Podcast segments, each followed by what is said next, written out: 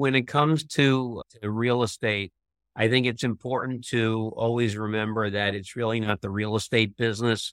It's the information in relationship business and information is is critically important. I think technology is is important, but only to the extent that you can put high quality, high integrity data into these different technology platforms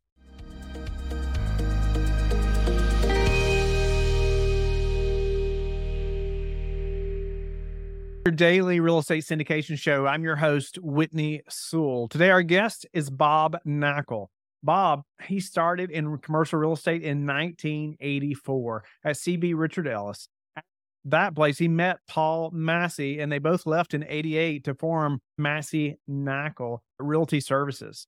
From 88 to 2014, they closed over 6,000 transactions worth over 23 billion dollars. Bob is personally responsible for the sale of over 2,000 buildings and over eight, which totaled over 18 billion dollars in transactions, and it's a record for a single broker in New York City. So Bob has been in this business almost longer than I have been alive. Uh, this was a great conversation. You know, we're going to dive into how tech has changed over the last 40 years in this industry, how that's helped their business. And we're going to have another segment where we're also going to jump into strategies of how they grew that company quickly and some key things I think behind that that helped them to do that well that man all of us should be thinking about. Welcome to the show. Honored to meet you and have you on. What I've read and, and listened about you, I, am just I'm honored to have you. I know the listeners are going to learn a lot over the next couple days with you. Welcome again. Well, Whitney, great to be with you. Thanks so much for having me on. Yeah, uh, I know it's it's my pleasure, and I mean I, I'm I'm so looking forward to diving in. Uh, a lot's changed in the real estate industry uh, since uh, since you started in this business, right?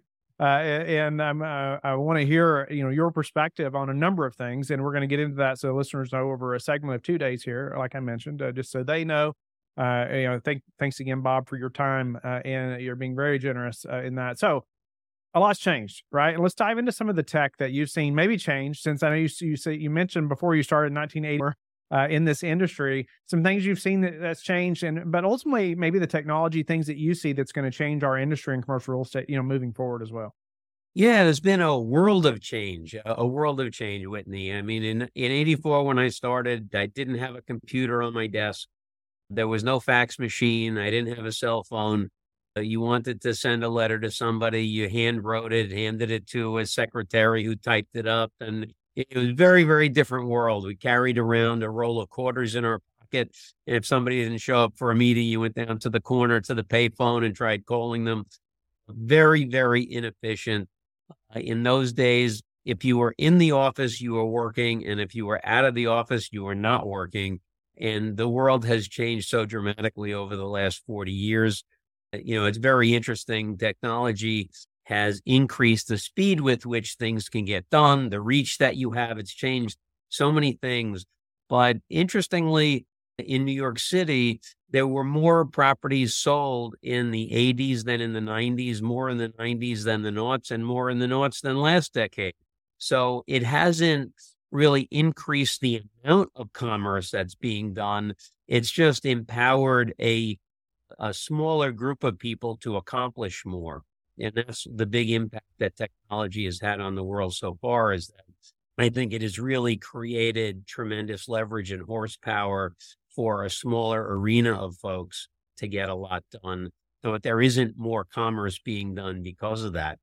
And uh, as much as technology has changed the real estate brokerage business over the last 40 years, I think the relative change over the next five years is going to be dramatically more than we've seen over the past 40 based upon what's happening with AI and other technological advances. It's really going to change the world. That's incredible. I think it's so interesting that you say, you know, it's like eh, all the advancements that we've had have not increased the number of sales, right? Or transactions is what you're saying, right? You know, technology doesn't impact a discretionary seller people have always sold for for reasons that were non-discretionary you know the old reliable death divorce taxes partnership disputes things like that that you you have to sell. But then there are also discretionary sellers that will sell based on tax incentives. If you look in new york four of the uh, top five years in terms of building sales volume were catalyzed by tax law changes, either people selling to beat increases in taxes or selling right after tax rates went down to take advantage of that that implied increase in value. So the reasons for selling are not necessarily tied to how e- easy or advanced technology is to make things happen. Yeah. Wow. You know, uh, what about, you know, when technology has been improved, we'll say over the last, you know, 40 years, uh, you know, how did you maybe implement that? Maybe give us a couple tips on how you implemented that effectively across the team. Right. And, and then we'll move well, into maybe some new technologies that you see coming or how that's, you know, you're, you're planning there to improve in those ways. But maybe, you know, has there been some systems that you found to say, you know what, this really helped our team to take in the, the this type of technology as it advanced? You know, I, I think what I've learned over the years is that folks who are early adopters of new technology tend to be the winners. I have to admit that when email came out, I was really slow to get on board. I'm like, a message over your computer? You got to be kidding me. Who the heck is going to do that? And very slow to pick that up. And, you know, I, I held on to my flip phone for far longer than I should have. But, you know, now I've kind of changed my perspective on technology. I'm, I'm trying to embrace it. And I'm probably the least technologically savvy person that you'll meet. I'm happy my cell phone goes on in the morning, but I'm actually, you know, coming out with a New York City land index, which is going to look at land values going all the way back to 1984. We're taking that data set and applying an AI application to it where we're comparing fluctuations in land value to uh, macroeconomic metrics, uh, interest rates, inflation, S&P 500, Dow Jones, price of gold, consumer sentiment, in addition to all the the, the logical things that impact land values in each product sector, like rents and occupancies and things like that. So, you know, I'm trying to utilize AI to come up with some predictive measures based upon data sets that we've created. Uh, what I hear is that what you're saying is that uh, almost uh, anybody else in this business have have no uh, excuse for not being up on technology when when you you were in real estate almost uh, not not long after I was born. So uh, so I should I should be up on technology, right? Uh, I should have no excuse. I think it's important. I think it's important. Again, early adopters uh, tend to be the winners in these things. What's some technology right now outside of that?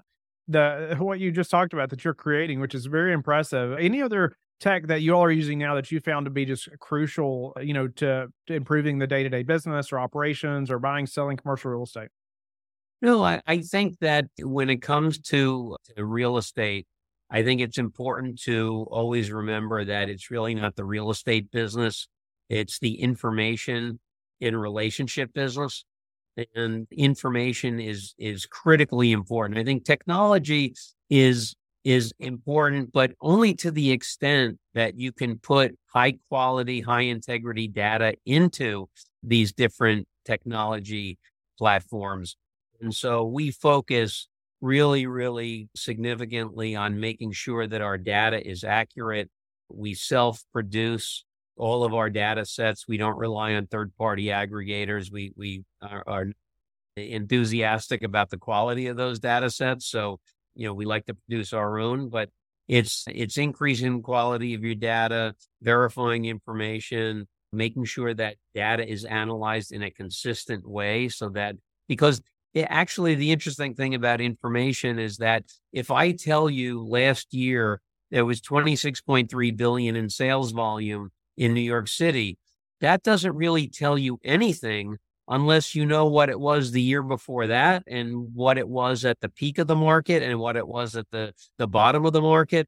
So eh, it, information becomes statistically significant on a relative basis not an absolute basis. What direction is the market heading in?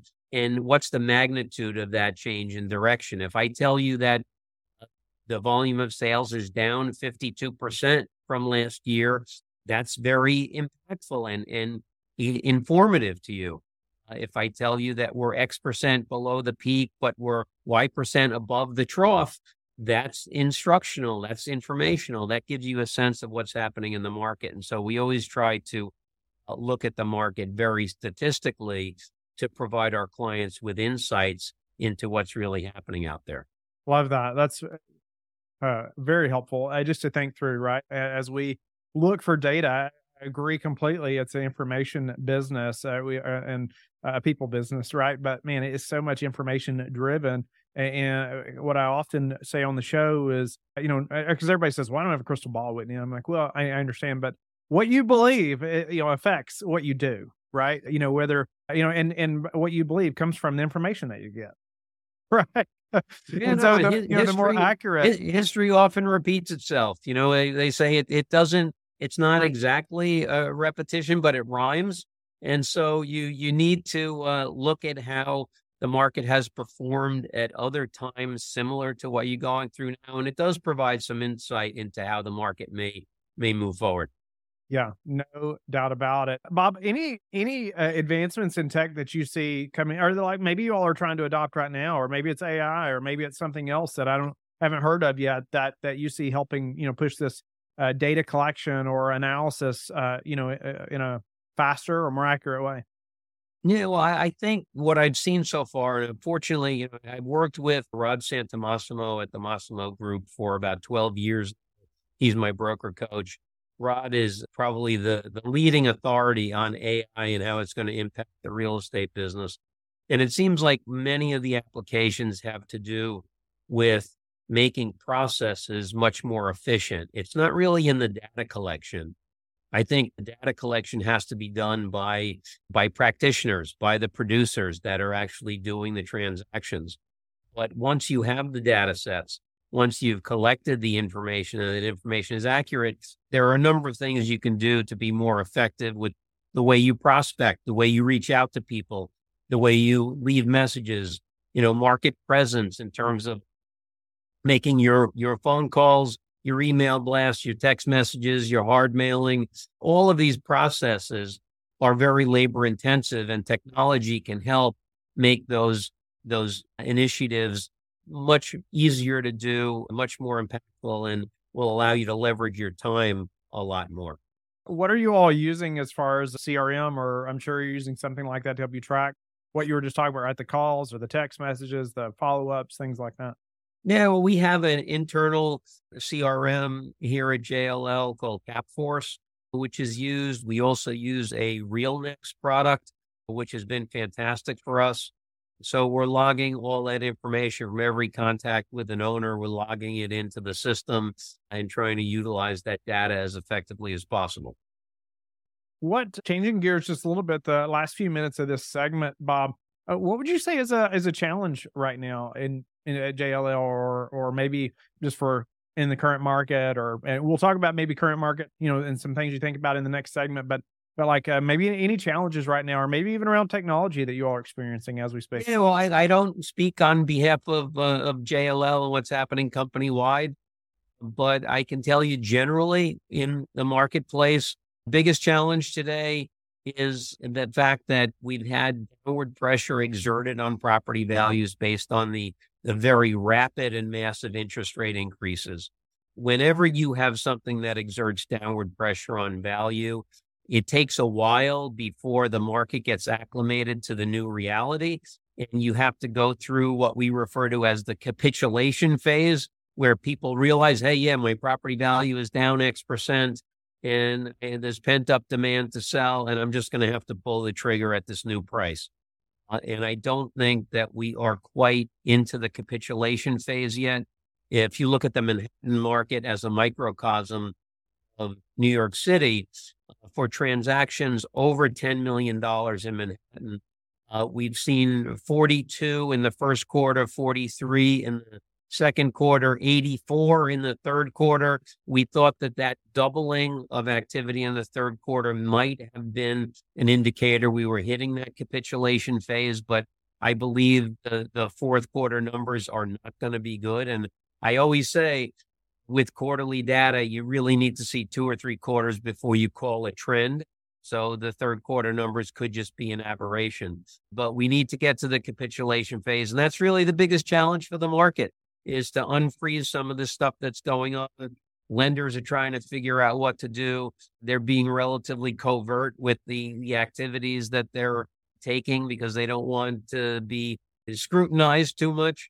So, you know, the market's trying to feel its way, figure out where it's headed. And I think that's really the biggest challenge today is that there, there are very tangible and profound implications being felt by the real estate market based on how quickly uh, and how massively rates have increased in unprecedented way. And so dealing with a number of tangential things that have happened because of that is what we're going through now. Yeah. So it's it's kind of the the sellers coming to grips with, man, I missed the prime time to sell, right? Yeah, I mean, every, I waited too er, late. every meeting that we have with potential sellers, we start out saying two things. One, don't sell today if you don't have to, or don't have a very compelling strategic reason to do so. And number two, we know you had higher bids years ago or sometime in the in the in the past. Unfortunately, we don't have a time machine. If we get one, we'll let you know. But you have to deal with the reality and whatever bids you had in the past, whatever conversations you had in the past, are completely irrelevant. Wipe them out of your memory. We're in a new reality. You have to deal with the reality we're in today. We can't go back in time. Yeah, great advice. Just to get that out there right away with that seller, right? But what what are you mentioned? Unless there's a strategic reason maybe to sell, what are maybe some good reasons that you've seen sellers actually sell today? Well, there there are portfolio reallocation motivation. Sure. So if someone is too heavily invested in one particular pro- product type sector. Maybe they want to diversify into another one. Maybe they want to diversify geographically. Maybe they need to sell to raise capital for the cash in refi that they have to do on the property they really want to own long term. So there, there are a number of reasons why people may choose to sell today that are forced sellers. They are discretionary, but there are strategic reasons that are compelling today I think everybody's looking at their portfolio and kind of figuring out which are the which are the assets I really want to own long term, which are the ones I could potentially monetize today. But a lot of it is is being very thoughtful, trying to, to look at skating to where the puck is going, not where it is. And so, you know, a lot of, of folks are really taking a, a deep breath, taking a look at the portfolio and figuring out what's best for them for the long term. You know, now that I was thinking about, you know, you started in 84, I mean, you've seen many cycles, right? And you've had to deal with sellers uh, and buyers through so many cycles and many operators, no doubt about it. You know, what would you say are some, you know, some ways or reasons that the ones who have survived consistently, why did they survive? You know, through many downturns or maybe some consistent things are like, man, I've seen this happen so many times. These people didn't make it because of this and these did. Well, I think leverage has a lot to do with that. Folks who overlay, you know, leverage is potentially a great thing, but it's also potentially a very risky thing. I always say nobody ever got foreclosed on that that didn't have a mortgage on their property. So the folks who have remained relatively lowly leveraged have done very well. But you know, we're we're in really uncharted territory now with the the the, massive fluctuation in interest rates in such a short period of time has created you know, issues for folks. And, you know, only 20% of our economy, everybody says, well, the economy seems to be doing pretty well. Well, yeah, the broader economy is doing well. Only 20% of our economy is actually highly correlated to interest rates. You know, if you look at the government and healthcare, that makes up 35% of our economy. And I haven't heard anybody say, well, I, am supposed to get open heart surgery, but I'm going to wait until interest rates come down before I, I go into the knife. Right. So clearly the broader economy is, is chugging along, but real estate, which is very, very highly correlated to fluctuation in interest rates, you know, is, is dealing with a very profound issue today. Yeah. No. So, so it sounds like, I mean, by having too high of leverage, I mean, it has been the common factor that's brought so many people down through different cycles over the years. Yeah, I think so. I think that the folks who have remained very conservatively leveraged have tended to uh, to do uh, do the best. Yeah. Wow. That's it. It's so interesting uh, to think through that. What any any thoughts on like buying criteria right now for operators that they should be considering? The I mean, because we're all trying to buy, right? But man, I think all of us are like, oh, we may may wait a little bit, but we still want to buy I, if I we can. You know, one of one of the interesting things, you know, we deal with with three main buckets of of potential buyers: people who are uber wealthy that have been around for a long time, will continue to be around for a long time. Overwhelmingly, those folks are saying, Yeah, it sounds like a really good deal, Bob, but it's going to be cheaper in a couple of months. And then you have the folks who are very bullish on the future of New York, but they don't have their own money and can't raise it. And then you have the folks who are just very pessimistic about New York and they're buying uh, all around the country and and are not looking at, at buying in New York to the the uber wealthy folks, what I've been saying is, look, we have several asset classes where you can buy property for the same price per square foot that those buildings were selling for 20 or 25 years ago. This is the buying opportunity of a lifetime. You know, buy buy when nobody wants to buy, sell when everybody wants to buy.